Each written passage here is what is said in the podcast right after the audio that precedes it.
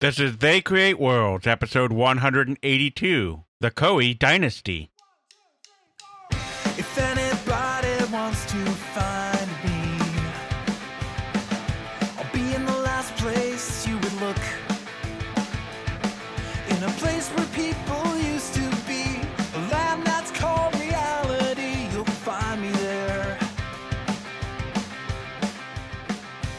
Welcome to They Create Worlds. I'm Jeffrey, and I'm joined by my co host, Alex, the historian. Hello. Last time, we terrified you with the story of Koei, especially some parts that may have been edited for younger listeners. But this time, we will not be doing that. We will be doing more Koei, but more violent, and violence is okay. That's right. In our last episode, we began our look at Koei, the brainchild of the power couple of the Japanese video game industry, Yoichi and Keiko Erikawa, as they took their first steps into the nascent Japanese computer game industry and were real pioneers in areas such as military strategy, grand strategy, RPGs, and yes, even eroge. When we left our company at kind of the end of the decade, they had really settled into a groove. I mean, they definitely had their niche. The Nobunaga's Ambition series was very popular. It started in 1983 and 1985. They expanded the gameplay of Nobunaga's Ambition into ancient Chinese history with Romance of the Three Kingdoms. In 1988, they started yet another strategy RPG hybrid series that we didn't talk about last time that is less a series and more a category of games. They were very big on branding categories of games called the, I'll butcher this horribly, but the Rekoetian, Rekoetian series of games. I'm so sorry. Which were released under yet another pseudonym for Yoichi Erikawa. We talked about his Ko Shibusawa pseudonym. These were released under the name Eiji Fukuzawa, but again, it was just Yoichi overseeing things, which were lighter on the strategy elements and heavier on the RPG elements. Kind of a flip of what's going on in a Nobunaga's Ambition or a Romance of the Three Kingdoms. Most of these games did not make it into the West. Uh, the first in the series, Ishin no Arashi, was a game once again set in the Warring States period, but instead of being a grand strategy game like Nobunaga's Ambition, you were playing an individual who is attempting to gain influence over politics through his words and his actions. So you had RPG stats, you could go out and do various activities to train those stats, and then you would do things like engage in conversation trees to gain the trust of other influential people, to engage in debates related to your political ideology, et cetera, et cetera, with the overall goal of having your ideology which is defined at the start of each game, each time you play through, become the leading ideology in Japan. They've got their niche. They're doing well.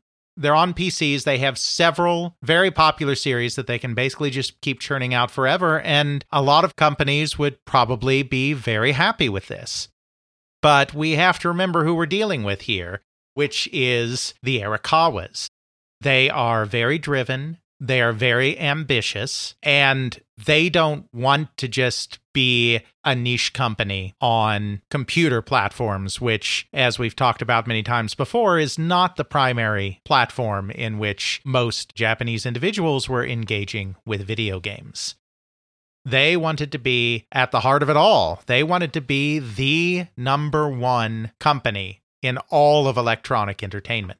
That is still their goal today. Obviously, right now they're nowhere near that, but that's always been their goal.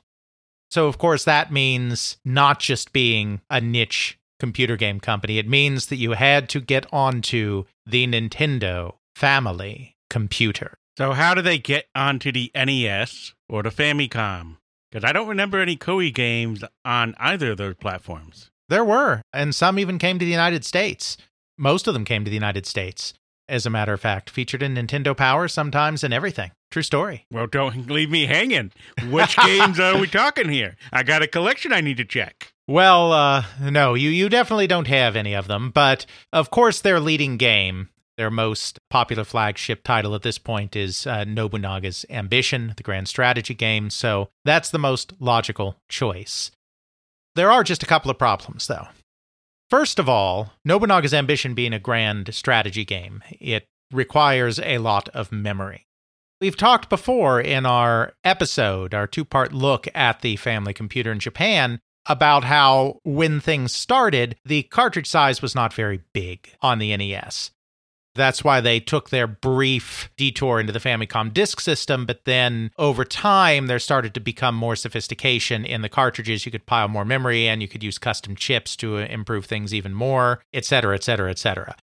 Still, this was going to be a real challenge because there was a lot of data you had to keep track of, and there was a lot of data you had to keep track of in saved games as well. You didn't just need a larger ROM, you also needed more than your fair share of RAM, of writable memory in this thing as well. So that's challenge number one. Challenge number two is that getting on the uh, family computer is very expensive.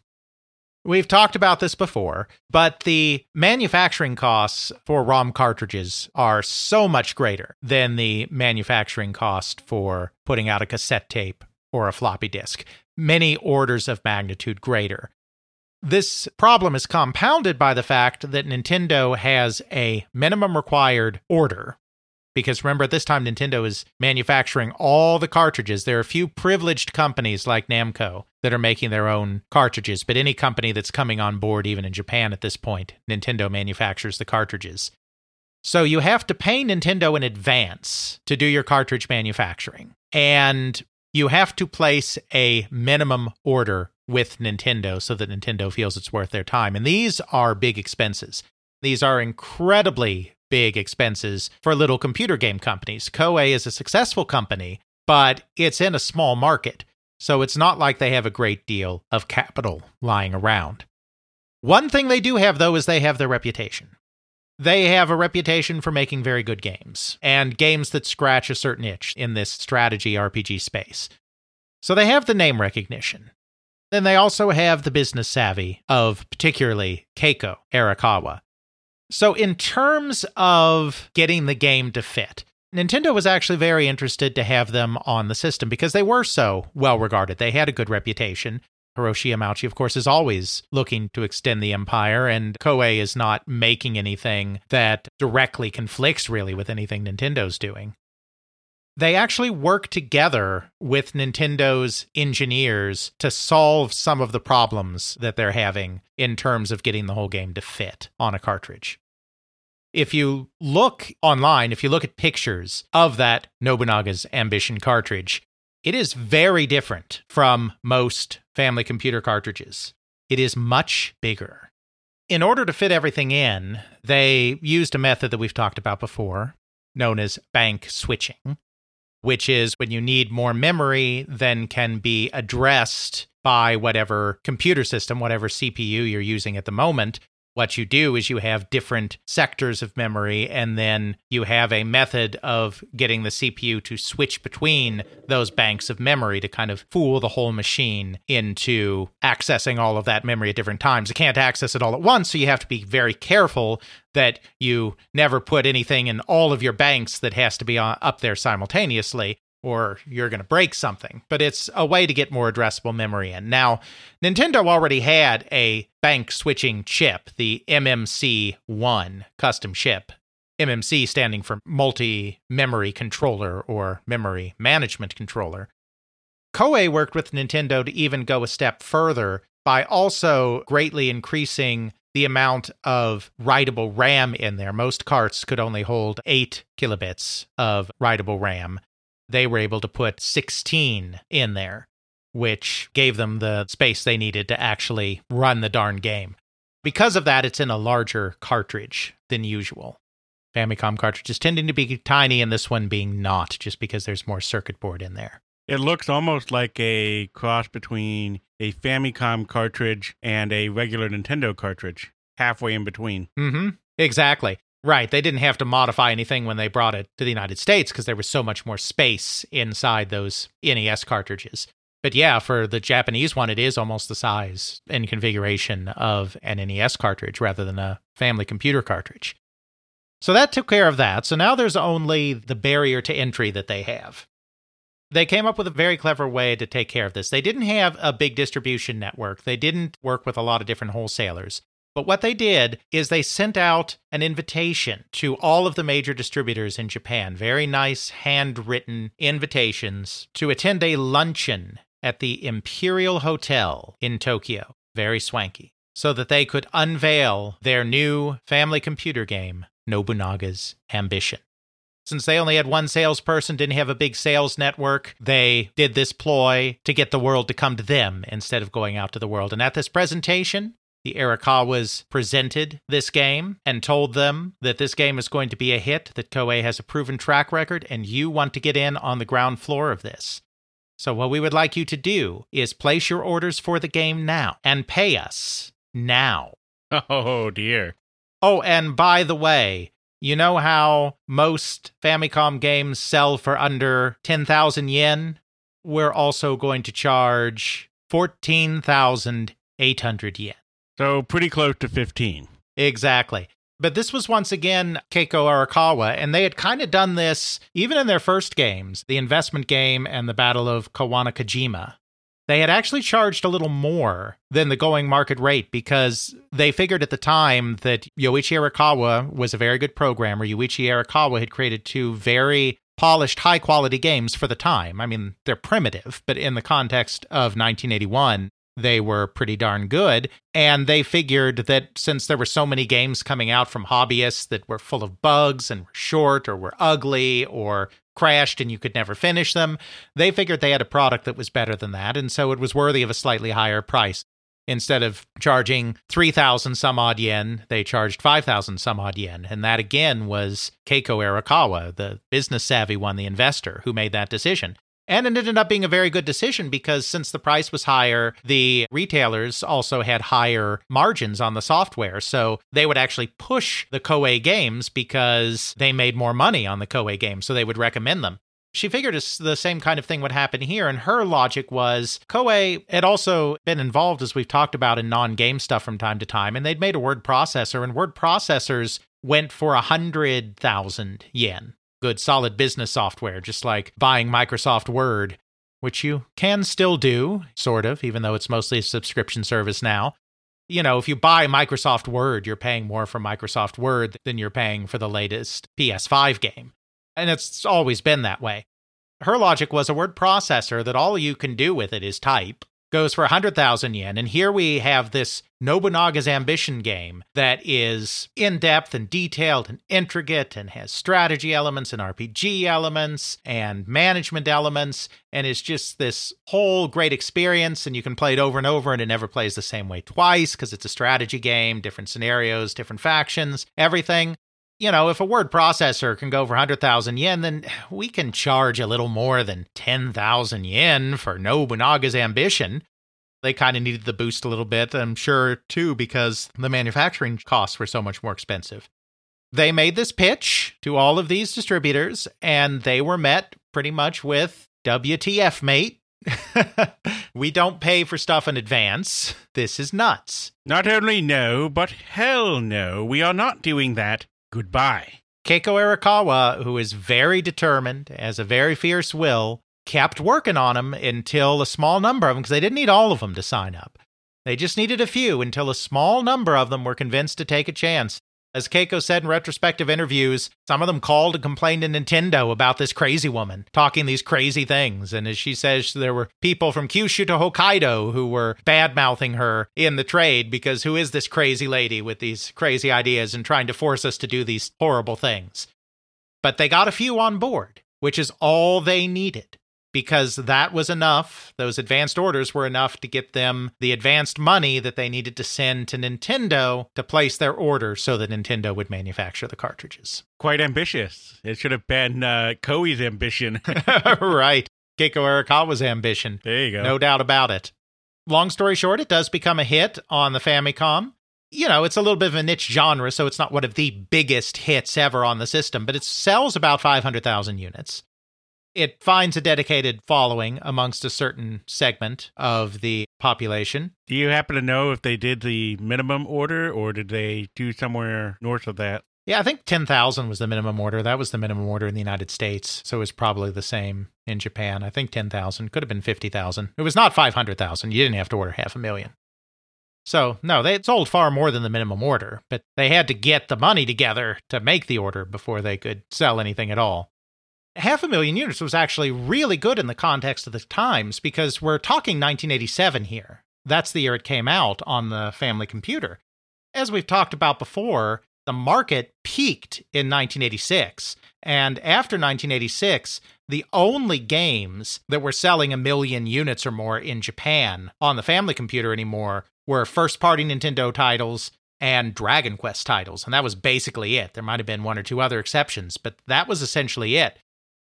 I mean, 500,000 is pretty good just generally on the Famicom, but especially in that post 1986 period, it's it's actually a quite good showing apparently was really popular around the Nintendo offices by the developers at Nintendo itself. The Erikawas were told by one person at Nintendo that after the game came out, all they heard when they would walk through the corridors of Nintendo was the, the soundtrack to Nobunaga's Ambition playing everywhere. I mean, if you were a certain type of game aficionado, this was right up your alley. I mean, you really went for this in Japan in the late 1980s.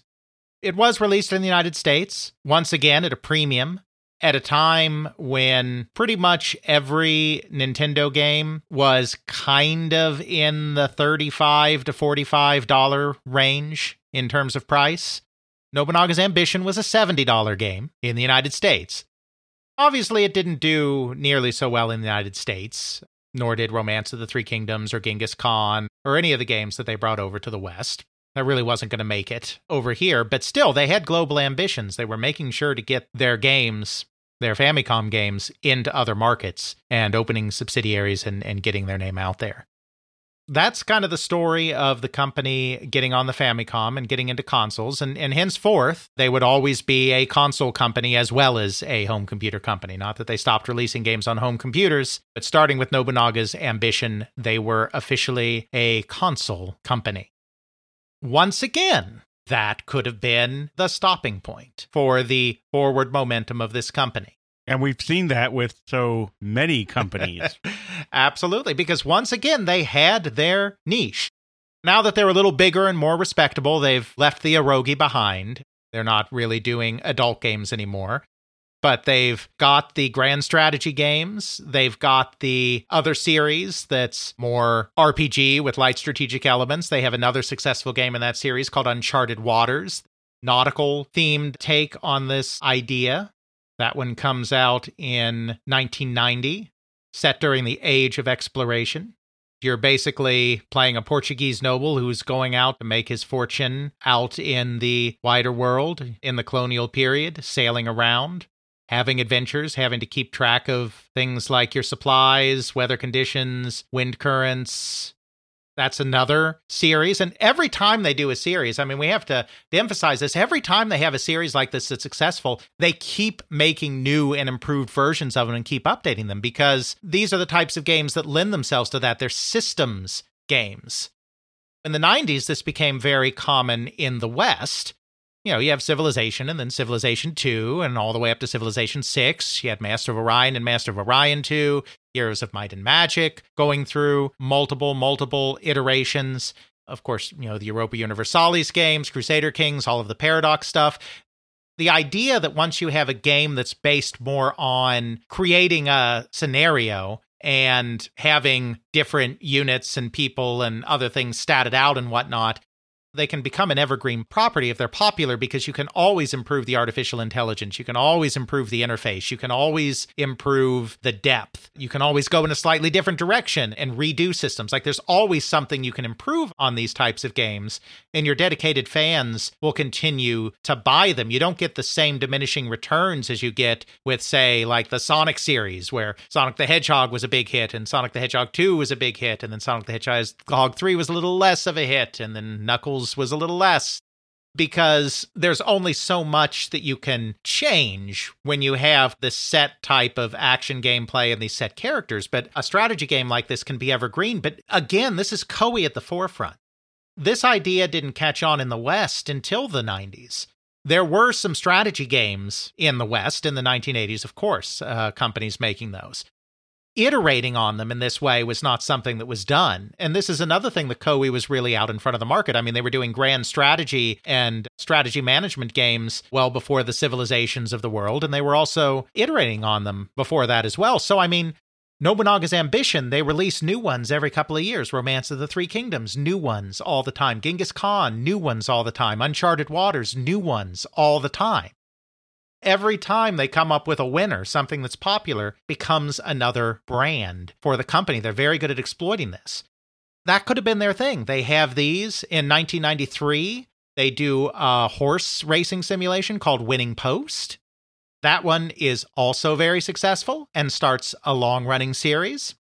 Another really interesting thing that they do is Keiko Erikawa, being a woman, is very disappointed that the entire video game industry is about shooting things and conquering things and really wants to create games that women will enjoy too. Not just for sentimentality's sake or for equal rights' sake, though I'm sure that was part of it, but also because, quite frankly, Keiko Erikawa is ever the consummate businesswoman, and she's well aware that women make up roughly half the population of Earth, and that's an untapped market she actually starts hiring designers in the 1980s that are women. She can't really hire much in the way of programmers because there just aren't that many people going into technical fields in Japan, but they start hiring planners, game designers out of the humanities fields and start staffing up the company with women. And it takes a while for her to hire enough women and to get them kind of all up to speed on this idea of creating video games. But once she has a solid core of these female developers, she initiates the development of a game specifically targeted at women by the name of Angelique. I'm not super knowledgeable in the field, so there could always be an obscure one that came before it, but this is considered to be the first Otome game, which is not just a dating sim, but specifically a dating sim that's targeted at women. She kind of dictated the design of this thing. Keiko was very involved in this. She wanted it to be very girly, because that's the demographic that she was targeting. So cute girls and cute fashions and lots of pink and all of this. She wanted there to be a lot of hot guys because that's the market she's targeting. And so they chose to take kind of a Greek mythology theme to the setting of this thing because, you know, how the Greeks are always depicted in sculptures as not wearing much and having these big muscles and all of these Olympians and everything. They created a dating sim targeted specifically at women which was in the context of the Japanese market pretty much unheard of at the time. Certainly, Otome games were unheard of at the time. The first one came out in 1994 and again was successful enough that there were a whole series of these kinds of games that were released in its wake. Both more in the Angelique series as well as just other settings as well, all based on this Otome game concept they've got their simulations, they've got their RPGs, they have their new horse simulation, they have their new games for women segment. They're on consoles now. This could be their niche. They would be a perfectly fine company if they just kept doing this forever and ever. And they still do this. I mean, there's still Nobunaga's Ambition games coming out. But what did we say about the ambitions of Yoichi and Keiko Erikawa? We wish to own it all. We will take over the entire video game industry or die trying. Number one in the world. Even though having lots of popular brands and exploiting those popular brands is a great way to get part of the way there, they are still primarily functioning in niche markets. We were a niche company on PC. Now we've graduated to a niche company on consoles, which is a bigger pool. But at some point here, we have to stop being just in the niche markets. We have to break through into something that is more mainstream. So we're talking about the 90s now. We're talking about the mid 90s.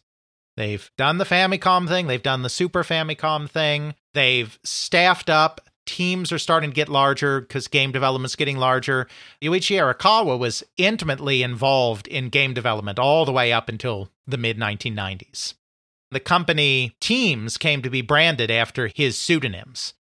As we talked about last time, he had this whole idea that these pseudonyms would allow kind of these brands to live on long after him. At this point, he's having to step back a little more to run the company. The company's getting bigger, they're hiring in more people. But the thing that's on the horizon now is, of course, the Sony PlayStation. The Sony PlayStation is representing a big step forward. Of course, the Nintendo 64 is also sort of in development as well, or about to enter development. 3D is coming. Bigger games are coming that require bigger teams are coming. So Yoichi takes a step back. They start organizing their teams more, and they're not early on the PlayStation. But there's an understanding that the PlayStation, the Nintendo 64 is the next place they're going to have to go, and they're going to need help. They're going to need to establish a crack team that is basically entirely focused on not just breaking in on these new consoles, not just becoming accustomed to 3D, but with attacking new genres that are going to bring them to the forefront of what is popular in the Japanese marketplace. So in 1996, they establish a new development studio, a new internal development studio by the name of Omega Force.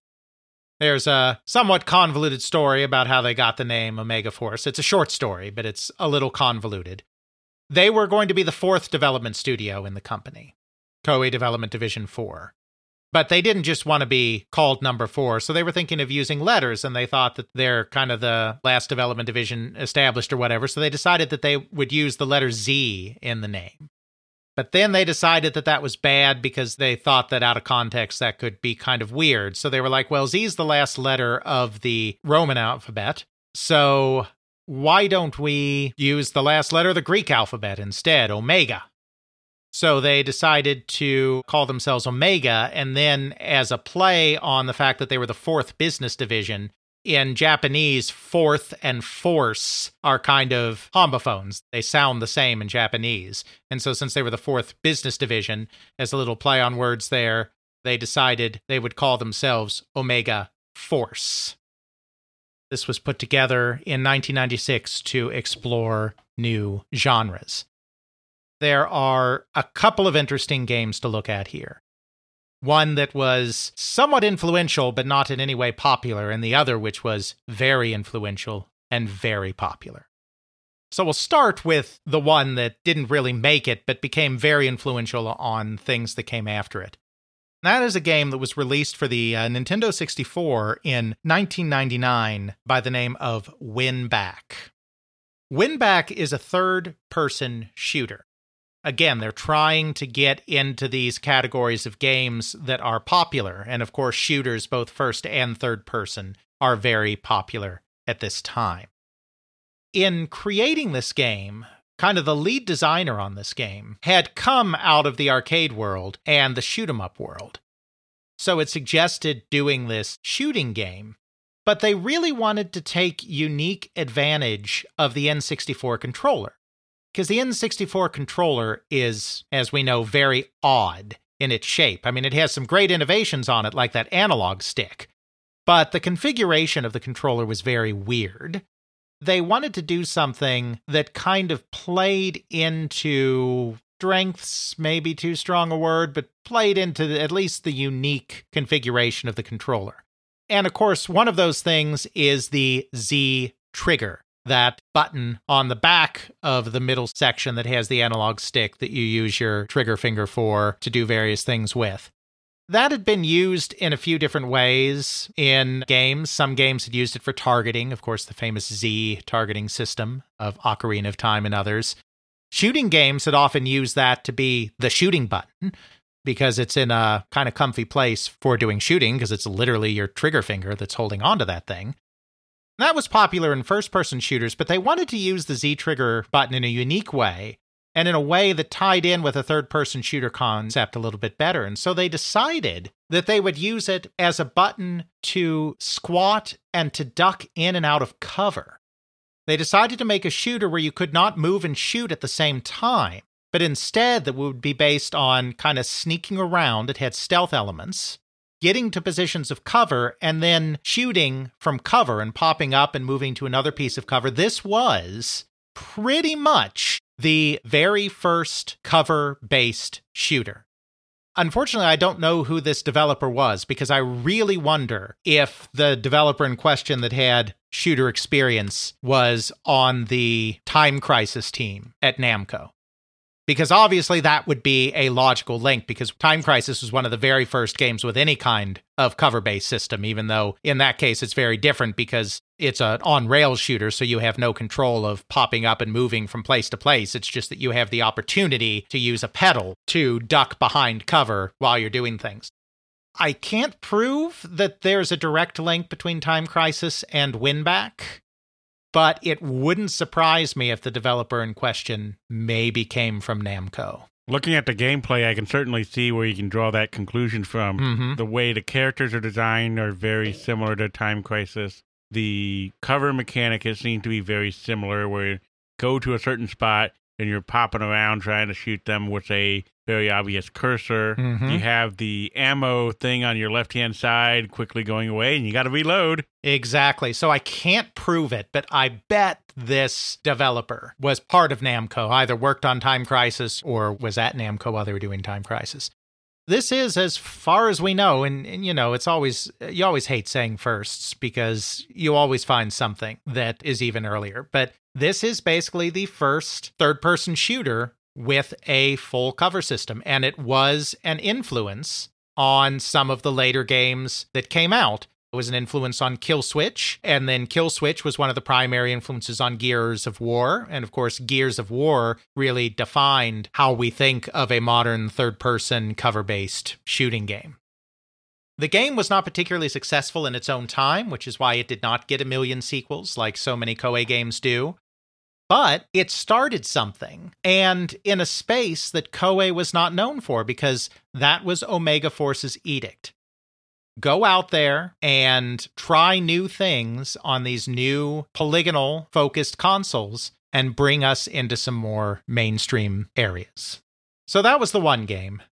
The other game, they made more than just two during this time period, but the other game that is worthy of our consideration here, and which we will spend a little more time on because it is very important, is a little one on one fighting game called Dynasty Warriors. One on one fighting game, you say? Yes. I know what you're thinking out there if uh, you're someone who did not start with the very first Dynasty Warriors game. But the very first Dynasty Warriors game, released in 1996 on the PlayStation, was a one on one fighting game. Dynasty Warriors was the brainchild of one of the founders of Omega Force, someone who is still very important at Koei to this day as one of their senior management people by the name of Kenichi Ogasawara. Ogasawara had a very interesting path into Koei. As a kid, he was not really into technical pursuits, and he only had somewhat limited exposure to video games. I mean, like so many people of his generation, kind of started with Space Invaders when the Invader boom took off when he was in elementary school. Then, when the Famicom came out a few years later, he did play on the Famicom, but he was far more into sports. He was big into baseball. In fact, the Nintendo baseball game on the family computer was the main game that he liked to play on video game systems. He was really far more involved with baseball than he was with games, but uh, as he said in an Iwata Asks interview, when there were rainy days and they couldn't have practice, or if they had to end practice early, then they would play video games, but it was not a high priority at that time. However, he absolutely loved history as well. He used to watch the Japanese historical dramas that were on television with his parents. And like Yoichi Erikawa before him, became very interested in the figures from the Warring States period and in uh, Tokugawa Ieyasu and uh, some of the other daimyo of that time. That kind of kept with him. And he became particularly interested in Takeda Shingen, who we may sort of recall from the previous Koei episode was one of the uh, combatants at the Battle of Kawanakajima that was depicted in Koei's first game. So he's really into all of these same military historical figures that Erikawa is. Despite his love of history and his love of baseball, in college he ends up going in a completely different direction. and majors in chemistry because he did very well on it in his entrance exams. So he's like, okay, I guess I'm good at this. Time to go do chemistry. A really kind of eclectic background that only slightly touched on video games and computers. So, I mean, he did play video games. I don't want to underemphasize that too much. Once he got into college, he discovered Nobunaga's Ambition. So here it is, this great grand strategy game where you're taking on these personas from the Warring States period of history that he loves so much. He made it his new mission not just to join the video game industry, but to go and work specifically for Koei and make Nobunaga's Ambition games. I'm not quite sure if Koei's looking for a chemist, though. right. And this actually brings up an interesting point you know, he wants to get in to be a planner. He wants to design games. He knows he's not big on the computers and everything. They do employ planners. However, one of the things that I really want to emphasize at this point in our look at Koei is that it really does grow out of Yoichi Erikawa's programming brilliance. He was and is a brilliant programmer. In the early days of the company, they did a couple of PC ports of arcade games. They did one for Jaleco for instance. There would be times when the programmers would say, oh, this is too hard, it can't be done, or whatever. Then Erikawa would come in and do it and show them, no, it is possible. Programming has always kind of been at the heart of what Koei does and part of Koei's identity as a company. I think that's probably part of the reason why they were able to grow in this way in the middle of the 90s. Even though the love of history and the love of strategy and simulation was a lot of what was driving the company forward, even more fundamental to the Koei identity uh, than any of that was a real pride in programming ability and adapting to new hardware and pushing new hardware and coming up with ways to use hardware. So he was able to join the company, but they didn't let him be a planner right away because he didn't have much programming skill. And so the company was like, oh no, you got to go get some programming chops first because you cannot create a game without knowing something about programming. Now, remember, they have planners. They do have separate programmers and planners. It's not like you have to be a programmer to design a game at Koei in terms of like your actual day to day job. But I think this says something fundamental about Koei's philosophy that they felt that they were a strong company in programming first and that everything else they did sprang from that. And I'm sure that has to go back to a philosophy of Yoichi Erikawa because he was definitely a hotshot programmer. So he did his apprenticeship, he did a little uh, programming, then he got to transition after about six months into planning. He did a couple of games on the Super Famicom, and then he was part of this Omega Force transition onto these new platforms. He had worked with Akihiro Suzuki, another high ranking executive now at the company, who was the co founder of Omega Force. And so Ogasawara was brought along by uh, Suzuki into the new organization. When it came time to figure out what to do with this 3D technology with the new PlayStation, the logical thing to do was to go into 3D fighting games because these were all the rage. I mean, the Tekken series was huge at the time. The Virtua Fighter series was, of course, on Sega's system, not the PlayStation, but same deal. It was a really popular series. 3D fighting games were having a moment here. He decided that that's what he would do, is do a 3D fighting game he wanted to place it within the context of Koei, both uh, Koei generally and his love of history. So he decided, let's place this in a historical setting. Let's make the Koei-ness of this be that it's in a historical setting. And he thought that the romance of the Three Kingdoms period, when you have these great semi legendary leaders of these Chinese kingdoms and factions, seemed like a particularly good fit. He decided to create this game kind of in this period of the Koei series Romance of the Three Kingdoms. But he didn't want it to be like the Street Fighters and Tekkens of the world where you were fighting each other with fisticuffs because combat in those days, you know, was done with weapons, with swords and such. So he wanted it to be a weapon-based fighting game. Not the very first one. They didn't pioneer that. But they were doing it at a time when they were still not super popular. It was really Soul Calibur that started making weapon based fighting games particularly popular, and this was several years before Soul Calibur. But it was not first. So that's what he did. It's this one on one fighting game. He put a great emphasis on having fluid animations as a way for it to kind of stand out. You play these heroes in these one on one matches, and because it's in this period of competing dynasties, they called it Dynasty Warriors. It was fine, I guess. It did well enough. It did well enough that they were definitely going to do a sequel to it.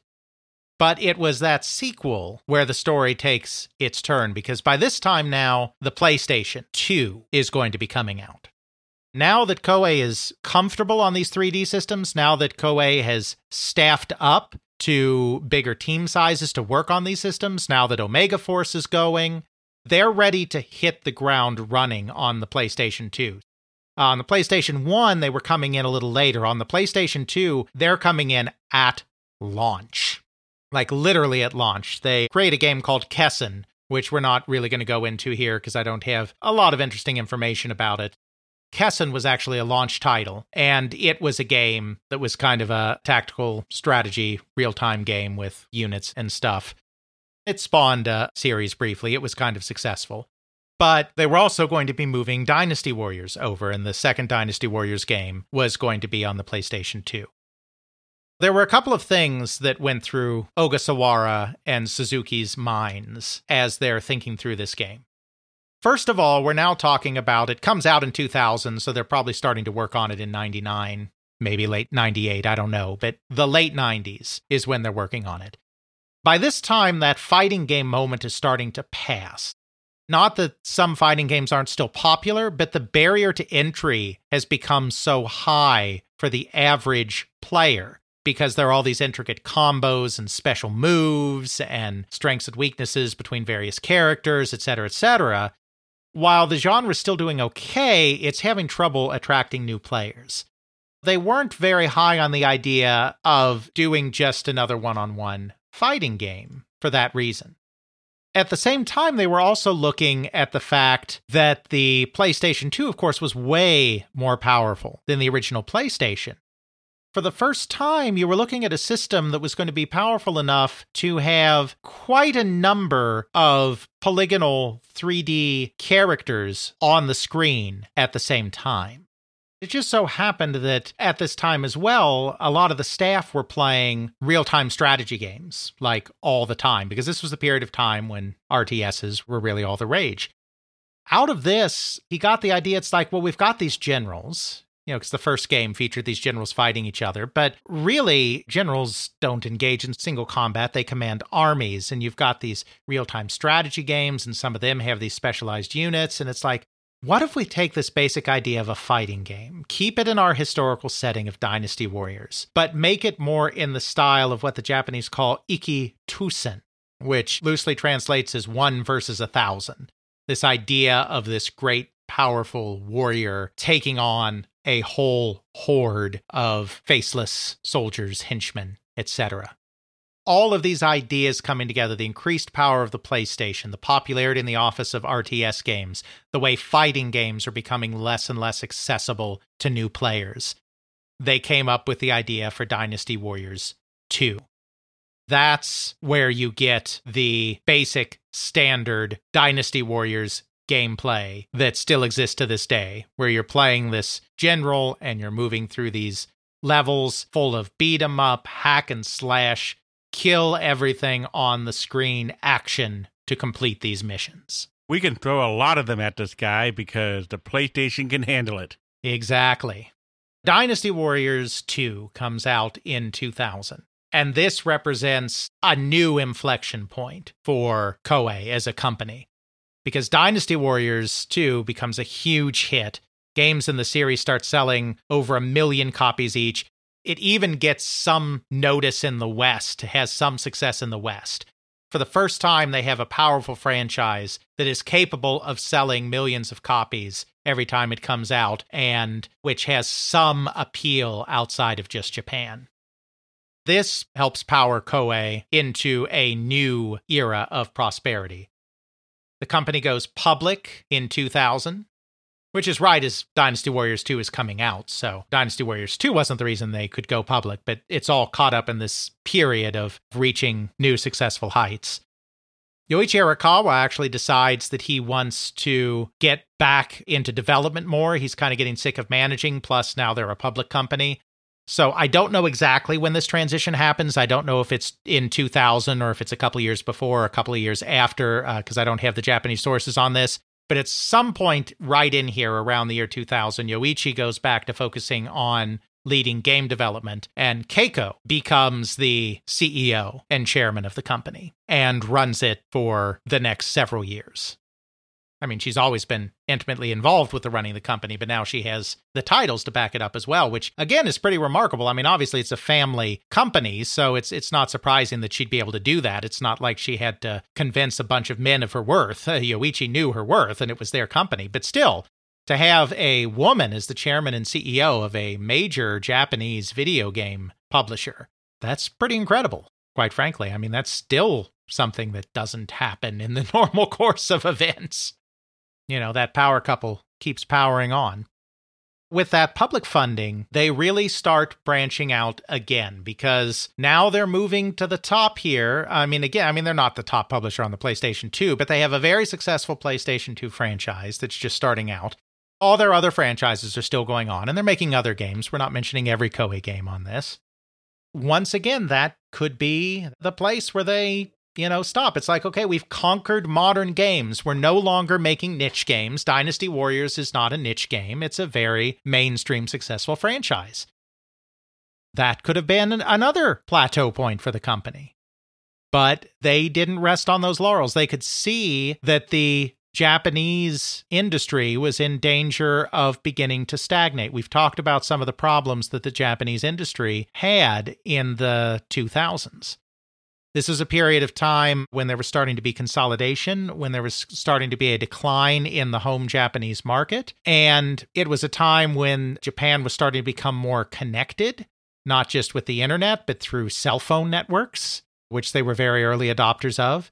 So at this point, the Erikawas decide to branch out again. They use some of this public money. They found a new subsidiary called Koei Net, and they started to move heavily into cell phone games. They brought in a new executive to run this part of the business by the name of Kenji Matsubara who had a business background but had been involved in hardware and software, computers, for his entire career. After graduating university in 1986, he worked for Hitachi for 11 years. Then he moved on to Oracle for another five years. So he started with hardware to Hitachi, then business software with Oracle, and then joined Koei in 2001 to head up KoeiNet, you know, kind of lead them into this new area. The other thing that happened around this time is that the MMOs were becoming very popular in the West. People in the office were starting to play, and Erikawa himself, always being a huge game player, saw this and was like, this is an area that we need to be in as well. Let's make the first Japanese MMO on consoles. He decreed in 2002 that the company would make Nobunaga's Ambition online the first Japanese MMO to enter development. It was not the first to be released. Final Fantasy XI started development a little bit after Nobunaga's Ambition Online, but because Koei had some trouble getting the whole thing going, Final Fantasy XI actually beat it to market. So it wasn't quite the first on the market, but it was the first one that was started in development. It had some success for a time, but I mean, it was never a juggernaut like the big MMOs. But here we go. We're expanding into cell phone games. We're expanding more and more into Asia, into East Asia, continental East Asia. We're doing MMOs. We're getting into this internet space. They're continuing to try and find ways that they can grow the company. Keiko leads the company until 2006. Then she steps back she remains a director, but she steps back and they bring in another guy by the name of Masaru Iori to be the chairman and CEO, who I really don't have any information on. He's just the guy that became the CEO. But for the first time, the Erikawas are not running the company, though they're both still directors. It's still the company they founded. Their influence over the entire company is still immense, but they've both stepped back from the day to day running, though Yoichi is still heavily involved in product development. Then in 2007, Kenji Matsubara is promoted to president of the whole company because he's had such success with the cell phone part of the company that he becomes the president. So, again, in this period, they've broadened now. They've found a new area to go into to continue trying to have some success in Japan with the console market starting to decline a little bit. They still don't have the international presence that they would like. The Dynasty Warriors games do, like I said, have some traction in the West, but they're kind of growing at a modest pace. Matsubara, as the president, has put together like a five year growth plan, midterm plan, which calls for them to kind of keep on keeping on. They don't have any grand plans at this point to take the next step, but then they get word of some shenanigans going on with a little company called Tecmo. Now, we're not going to do the history of Tecmo here. This is a Koei focused episode. But in this period of time now, we're talking 2009, 2010, there's been a lot of consolidation in the Japanese industry. The industry has truly stagnated. The domestic market has not grown much in the last 10 years. The move to HD on consoles has had a really adverse impact on Japanese publishers because of the way they do development. We've talked about this in other episodes. We won't belabor the point here, but this is why you see so many of the Japanese companies merging in this time period. In addition, there's a real feeling in this time period that because the Japanese market is so stagnant, that in order to survive, companies are going to need to look more and more to the West. They needed to make games that were big in America. While some games created in Japan have obviously always been big in America, there was always kind of a we're developing for Japan, and if it's something that makes sense in America, we'll also release it in America and we'll make money there. But they were thinking of the domestic market first. But now there's a really desperate desire to appeal to the West, and Tecmo is one of the few Japanese publishers that has kind of cracked the code. Tomonobu Itagaki and his Team Ninja, with their Dead and Alive games and with their Ninja Gaiden games, have figured out a way to get a pretty big profile in the West. They're still one of the smaller publishers in Japan, but they have an outsized ability to connect with Western audiences through Itagaki and his Team Ninja. Then there's a whole disastrous kerfluffle between the president of Tecmo and Itagaki that results in Itagaki leaving the company. The president of Tecmo resigns soon half after. Yasuharu Kakihara, the son of the founder of Tecmo, kind of steps up to take a more active role.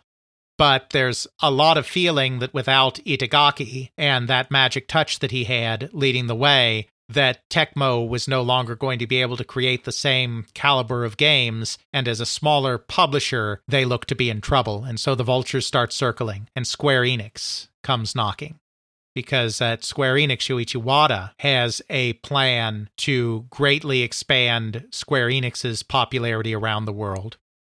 This plan has a lot of issues that we won't go into here. Wada ends up having to leave the company in the end because mistakes were made. But this is not a Square Enix episode either. This is a Koei episode. So, for our purposes here, Wada at this time is really looking to make a big push into the West. So, he sees a very vulnerable Tecmo which has franchises that appeal in the West. And so he makes an offer to buy the company. Tecmo's a public company. It's one of these things where if another company offers enough to buy you, even if management doesn't really want to sell, there comes a point where your fiduciary duty to your shareholders means that you kind of have to, or at least put it to a vote of your shareholders, because you owe them the opportunity to maximize the value of their shares. So a pretty good offer is made, but Kakihara doesn't really want to take it. And I don't have a lot of insight into all of this, but I imagine part of it is that Square Enix is such a larger publisher than Tecmo is that my guess is Kakihara probably figured that they would just be devoured, broken up, swallowed up by Square Enix, and Tecmo would cease to be a distinct anything anymore within that machine. Kakihara is the son of the founder, so there's some special feeling there, I imagine. Now, this, that is all speculation. I want to make that clear. They decline Square Enix's first offer. Kenji Matsubara at Koei hears about this. And even though at the time Koei had not been looking to make any acquisitions, Matsubara himself said that in an interview, they were not looking at that time. Suddenly, there was an opportunity here because Koei and Tecmo, they were fairly similarly sized companies both Erikawa and the Kakihara family went way back in the industry, and so they had relationships. They knew each other, they were comfortable with each other. Koei needed games that would appeal in the West, just like any other Japanese developer did at this time. Matsubara sensed that with the good feeling between the Erikawas and the Kakiharas, that there was an opportunity here to have more of a meeting of more equals. Now, believe me, it's it's Koei buying Tecmo. It's not a complete merger of equals. But there seems to be an opportunity here to have something a little more equal than Tecmo just being gobbled up by one of the really big top six or so publishers in the Japanese market. It's an acquisition by peers, not acquisition by the great white shark of doom. Exactly. So Matsubara, after getting the approval of the Erikawas and of the board, reaches out to Yasuharu Kakihara and proposes a merger. And two days later, two days later, they come to an agreement to merge. This was at the tail end of 2009. The merger itself, because you still have to go through all of the corporate shenanigans that go into a, an acquisition, the merger itself officially happens in April 2010, and the Tecmo Koei Group is created. We always refer to them colloquially as Koei Tecmo. On their logos and whatnot, it's it's always Koei Tecmo, but technically the company is named Tecmo Koei. We're going to continue calling them Koei Tecmo because I just like that better. But technically the company is Tecmo Koei. As with any of these mergers, there's a merger of the leadership. Yasuharu Kakihara becomes the chairman of the company, the Tecmo guy. Kenji Matsubara becomes the president of the new company. Masaru Iori, who had been the chairman and CEO of Koei, actually takes a slight step down because they had to make room for Kakihara and the Tecmo people, and takes charge of Koei Net, which is a big important part of Koei. So, I mean, it's a slight downgrade, but it's still a position of some authority within the combined company. And of course, the Erikawas are directors. This is very much Koei bringing in Tecmo. Even though there's some equality there, it's Koei that's very much driving the ship, not Tecmo, which is why we're going to kind of stay focused as we do the remainder of this episode on the Koei side of the business. We'll touch a little bit on some Tecmo things, but we're not going to focus on that, even though they're now all one big happy family. They create three new companies Koei Tecmo Games, or technically, I think Tecmo Koei Games, but it doesn't matter, which has the traditional console computer, everything development business of both companies. You know, Team Ninja's absorbed into this, etc. Koei Tecmo Net, which is an extension of the cell phone business of Koei, and Koei Tecmo Wave, which absorbs the pachinko, slot machine, and arcade facilities operations of Tecmo. Because Tecmo did come out of that coin op industry, and so even though they're not making arcade games anymore, they still have some interest in pachinko, slot machines, and facilities operations dating from their coin op days. So those are kind of the three major entities. You know, they also have regional subsidiaries and that kind of stuff, but those are the three major entities that make up this new Tecmo Koei, Koei Tecmo, as of April 2010. So close to now. Yes, we're actually doing some fairly modern history. Koei Tecmo partnership has, quite frankly, opens even more doors than I think the Erikawas could have possibly imagined. They knew that by absorbing Team Ninja that they were getting this group that were really good at making slick action games with very nice controls and that had an appeal with Western audiences. But it also ends up inadvertently opening a door into the heart of development at Nintendo because right as all of this is going on, Nintendo is beginning the process of making the transition from the Wii to the Wii U. Wii U doesn't come out for another couple of years, 2012, but they're already in the process of starting to figure out how to do HD game development, try to figure out how to do new kinds of game development. Nintendo, for the first time, is starting to really run into trouble in terms of game creation because the Wii was not an HD system like its competitors. Nintendo didn't hit the same stumbling blocks as some of the other Japanese companies did in the middle of the 2000s because they were still working in a world where they were able to work with slightly smaller teams and slightly less robust tools, whatever. They still were able to capture their Japanese marketplace well. They didn't have to necessarily look so heavily to the West. I mean, they were kind of doing okay because they had the DS and they had the Wii going. But now, as they're going into this new period, they're starting to hit these same kind of issues and they're starting to have the same problem that their internal development isn't necessarily up to snuff on all of the modern sensibilities and that they need to start appealing more to the West. And they know HD games are right around the corner. And this is leading to some tensions within Nintendo's product development apparatus in this time period. One of the areas where this is playing out is in the Metroid franchise. Of course, Metroid had been on the Nintendo Wii.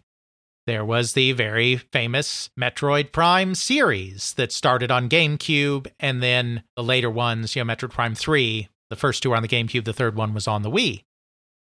Metroid had always been more popular in the West. It had never been as popular in Japan.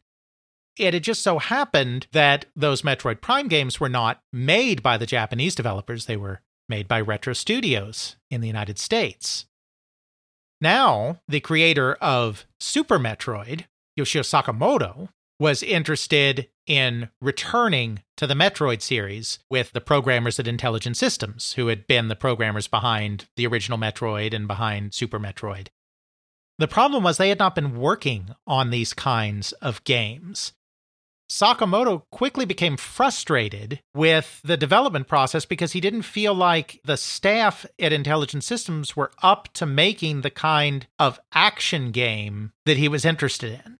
So he hit upon the idea of contacting Team Ninja and seeing if they would be interested in working in partnership with Nintendo to create a new Metroid game that's a whole nother story. We're not going to go into details on the development of Metroid Other M here, but it's important to the Koei story because this creates a relationship with Nintendo and it creates a concept of working with other companies on their products that becomes very important. And Other M is a controversial Metroid entry. Don't really want to get into all of that here just because it's not the focus of this episode but it begins a new era of Koei partnering with Nintendo specifically and other companies more broadly. That kind of brings us to what we just briefly want to cover because it's so close to the modern day that you can't get huge amounts of perspective on it. It brings us to kind of this the latest period of the company, which is taking the games that it has like Dynasty Warriors and like the Dynasty Warriors spin off series, Samurai Warriors, which was basically created to do for the Nobunaga's Ambition games what Dynasty Warriors did for the Romance of the Three Kingdoms games. It has some differences in the sense that the heroes have some more interesting combos and it's more castle focused rather than open field focused, but the same idea of one against many in the Nobunaga's Ambition Warring States period setting taking what they've done in these two leading series of Dynasty Warriors and Samurai Warriors and starting to branch out and do games with other companies that are basically kind of tie ins. Now, the first one of these that they did actually predates Metroid Other M, but Omega Force did one called Dynasty Warriors Gundam in 2007, taking the gameplay to the very popular Gundam franchise. They did a couple of others like these, but the key thing with Team Ninja being involved is they kind of got the keys to the Nintendo kingdom.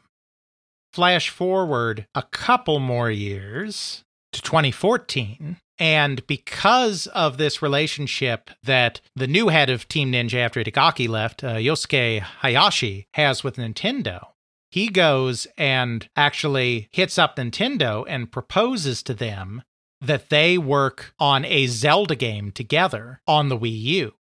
It just so happens that Eiji Aonuma, who is in charge of the Zelda franchise at Nintendo, had just been at the time playing one of these crossover games. There had been a Dynasty Warriors style game that Koei did uh, for the One Piece manga and anime franchise called One Piece Pirate Warrior. He was really kind of enjoying playing that game. And so when Hayashi came to him and was like, let's do a game together, he was like, This sounds like a great idea. So they do Hyrule Warriors. And it's interesting, it actually started out as being more Zelda like, where they were putting in dungeons and bosses and all of this stuff. And then Miyamoto got a look at an early build, and Shigeru Miyamoto said, Well, this is basically a Zelda game. If we wanted a Zelda game, we could make it ourselves. There's no point in collaborating with you on a Zelda game. We brought you in because we wanted a Dynasty Warriors game, not a Zelda game. So they had to go back to the drawing board and then make it basically a Dynasty Warriors game with Zelda characters. And that, of course, is Hyrule Warriors, which came out in 2014 and was a big success. They did another one, of course, in 2020, Age of Calamity, based on Breath of the Wild. They also, of course, do a Dragon Quest Heroes game that Square Enix publishes. You know, one of the biggest franchises in Japan, they get to do a game. That's pretty successful in Japan as well. They're starting to integrate into the developments of others. They're still releasing their own games. They're still releasing Dynasty Warriors. They're still releasing Romance of the Three Kingdoms. They're still releasing all of these franchises. Nobunaga's Ambition.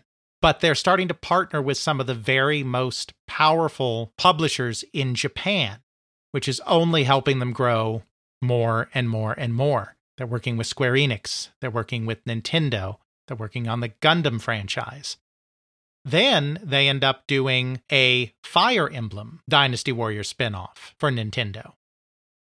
It's kind of interesting. Fire Emblem was kind of on the way down when this was happening. Fire Emblem was a long running strategy, tactical role playing game franchise at Nintendo and Intelligent Systems.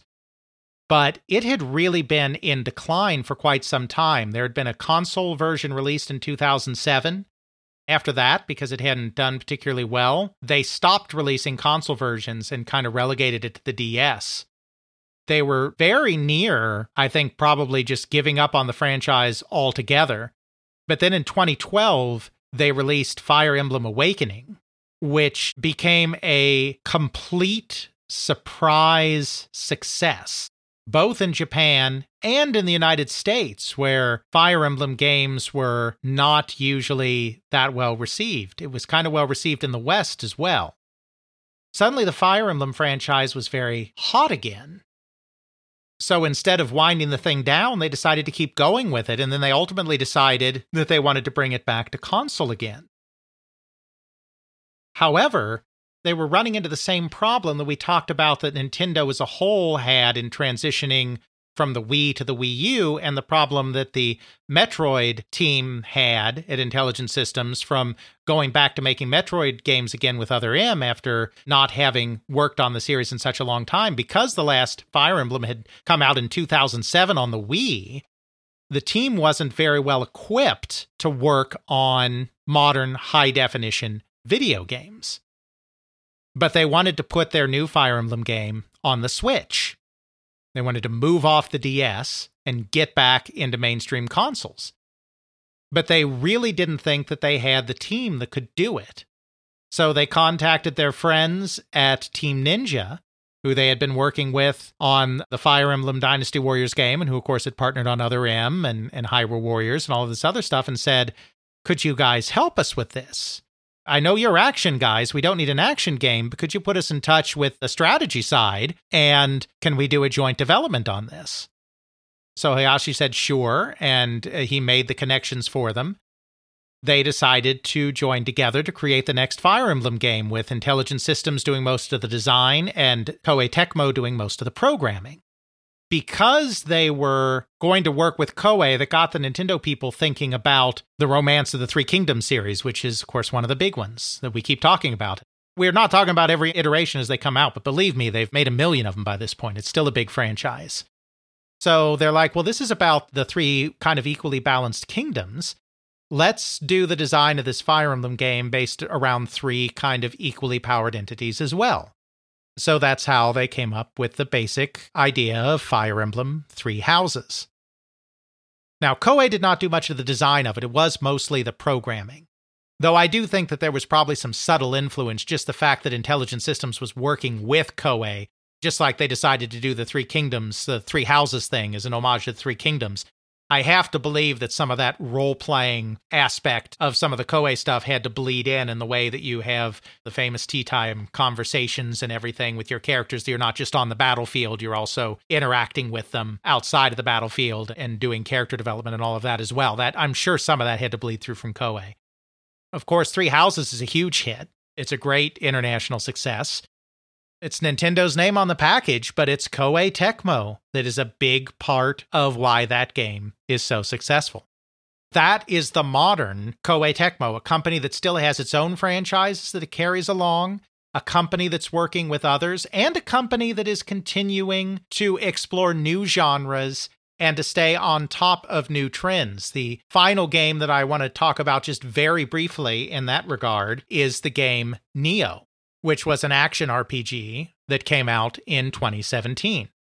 This is kind of the perfect balancing of the Koei philosophy and the Team Ninja philosophy because it had so many false starts. It was like started and stopped four different times. Development on the thing started all the way back in 2004 when it was basically just going to be a role playing game. Originally supposed to be based on an unfinished script by Akira Kurosawa called Oni, then they kind of adapted that. They didn't do it based on that script anymore, but they still kept it in 1600 with a Western protagonist who's in Japan based on a real uh, Englishman who became a samurai in the shogunate period, in the Sengoku period. They kept it a story that involved demons, Oni, and all of that, but no longer specifically based on this Kurosawa script. But it was going to be a role playing game. They worked on it for about four years and then scrapped it because it wasn't going well. Then it was given to Omega Force, and they kind of rebooted it. They decided to take it into a more action direction rather than a more traditional RPG. And then it was scrapped again because it still wasn't going well. Then, when Koei Tecmo was bought, Team Ninja was put on the game because it's like we've shifted this to a kind of actiony kind of thing. You're the action people, you go work on it. So it shifted from being less of a Dynasty Warriors game and more of a Ninja Gaiden type game. But then it became too much of a Ninja Gaiden game. If it's just going to be Ninja Gaiden, then what's the point? So they halted development on it again until the PlayStation 4 came out, and Koei once again needed something to be a flagship on a new generation of hardware, because Koei, as we've talked about before, is a company that never rests on its laurels. They needed something exciting on the PS4, something that would be a little more actiony, something that would appeal both East and West. So they restarted development again at Team Ninja, but this time made it more of a blend of Koei and Tecmo sensibilities. This time got the darn thing over the finish line and had themselves another decent hit on its hand. The first game has sold over 3 million copies. They created a sequel and the first game and the sequel together have sold over 7 million copies. So, another worldwide hit on a bigger level now. They're still trying to always reach that bigger level that was made possible by this combination of the Koei and the Tecmo sensibilities. Meanwhile, on the management side, just to catch up real fast as we wrap things up here, Matsubara, who instigated this deal to bring the two companies together, was actually forced out very soon after. They went through a kind of rocky period of transition as they were trying to integrate the companies. They suffered some losses. Before the end of 2010, Kenji Matsubara was out of the company. And who came in to be CEO? No less than Mr. Yoichi Erikawa, back at the helm about a decade after giving up management control. Not his wife, not Keiko. Nope.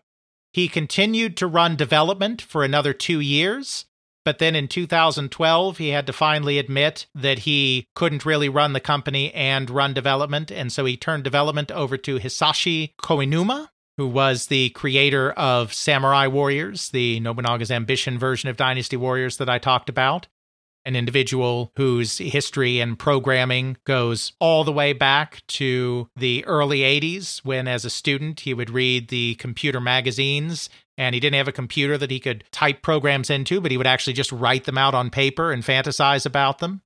A gentleman who actually did then go on to college in electrical engineering at Tokyo Denki University and who joined Koei in 1994. He and Ogasawara kind of represent the next generation at Koei. Koei is still very much staffed at all levels by people that are kind of hotshot developers first and business people second. It's always that very product forward look. So Koinuma is kind of the modern Erikawa in being the hotshot game developer that's running game development. Yasuharu Kakihara from Koei Tecmo remains as chairman for just a little bit longer. But then in 2012, Kakihara steps back.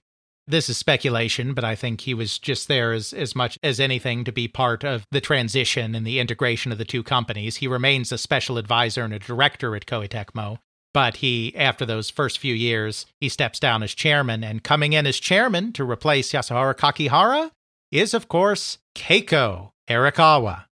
So, once again, and still to this day, the power couple is back on top, guiding the company, and still chasing that ever elusive North Star to become the number one video game company in the world. They're laying down a foundation for it. As I heard this entire story, I'm thinking of this like secret squid monster from the shadows named Koei that slowly slithers onto every platform, onto every genre. And then now that it knows how to dominate there, it's like, yeah, that's child's play. I'm going to start withering my way into the bigger companies and take them over from the inside. It's like they're doing all of this contract development for Nintendo and other companies to sort of like, yeah, we'll take your IP and we're going to throw Dynasty Warriors on it and spit out a new awesome thing. Just make sure that Koei label is right next to that Nintendo label because I want my money and recognition. Yep. Realistically, are they likely to ever truly get there? No, no, of course not. But that's not in any way the point. The point is that unlike so many companies in the business who find a niche or two and then stay there, Koei is always searching, always grasping, always moving, always improving, and always expanding and getting bigger. And because of that, they have managed to survive in this industry from their founding in 1978 when they weren't even in this industry. When they were in textiles, you remember, when they were founded in 1978, to survive all the way to the present day. Because even though it's Koei Tecmo now and not Koei, believe me, Koei is the surviving company. The Erikawas are back in charge, even though they're hitting their 70s, and they are uh, continuing to live that dream as the premier power couple in the video game industry. And so, even though they'll never be number one, you can't help but admire the dynasty they have created in this industry. Certainly an interesting story and a wild ride, to say the least. Absolutely. Now we get to do housekeeping, which involves such things as what do we talk about next? And visions of the future. well, this is about the most forward in time we've ever come on this podcast, I believe, talking about games that came out just in the last couple of years, even. Very unusual for us. So I figure since we've gone all the way forward, we should take a moment to go all the way back. Forward and back, and then forward and back, and then forward and back, and then one foot forward. Bonus points if you get that reference one of the premier researchers into the very, very early coin op industry, like 19th century coin op industry, Mr. Nick Costa, recently put out a new book covering the very, very, very early developments in coin op. We're talking about a book that's a cover says it goes from 1735 to 1883. But we're a video game industry. No, we are a video game uh, podcast. We're not going to follow that exact path. We're not going to go back to 1735. As part of this book, he had some new revelations on how the very early nascent industry developed in the United Kingdom between the 1840s and the 1880s. While this is not video games, we've often gone back and talked about elements of the coin op industry because video games were largely birthed out of that existing coin op industry. And so I always find it fascinating to kind of see where that industry came from and how it developed. So even though it is admittedly maybe a bit of a tangent, it's our podcast. We can do this from time to time. We'll draw some parallels. I mean, we'll tie it in to kind of how the, the coin op industry morphed into an entertainment industry which could support video games. And we won't go all the way back to 1735 because there's just no point in that we're going to talk about some very early coin op history next time. Okay. Well, I guess get your pennies ready because we got some uh, slots to fill next time on They Create Worlds. Check out our show notes at podcast.theycreateworlds.com where we have links to some of the things that we discussed in this and other episodes. You can check out Alex's video game history blog at videogamehistorian.wordpress.com. Alex's book, they Create Worlds, the story of the people and companies that shaped the video game industry, Volume 1, can now be ordered through CRC Press and at major online retailers. Email us at feedback at theycreateworlds.com. Our Twitter is TCW Podcast. Please consider supporting us on Patreon at Patreon.com slash They Create World. Please help get the word out by leaving a review on your favorite podcasting service. Intro music is Airplane Mode by Josh Woodward, found at joshwoodward.com slash song slash airplane mode, used under a Creative Commons Attribution License. Outro music is Bacterial Love by Roll of Music, found at freemusicarchive.org, used under a Creative Commons Attribution License. Forward and back we go, forward and back we go, forward and back we go, one foot forward.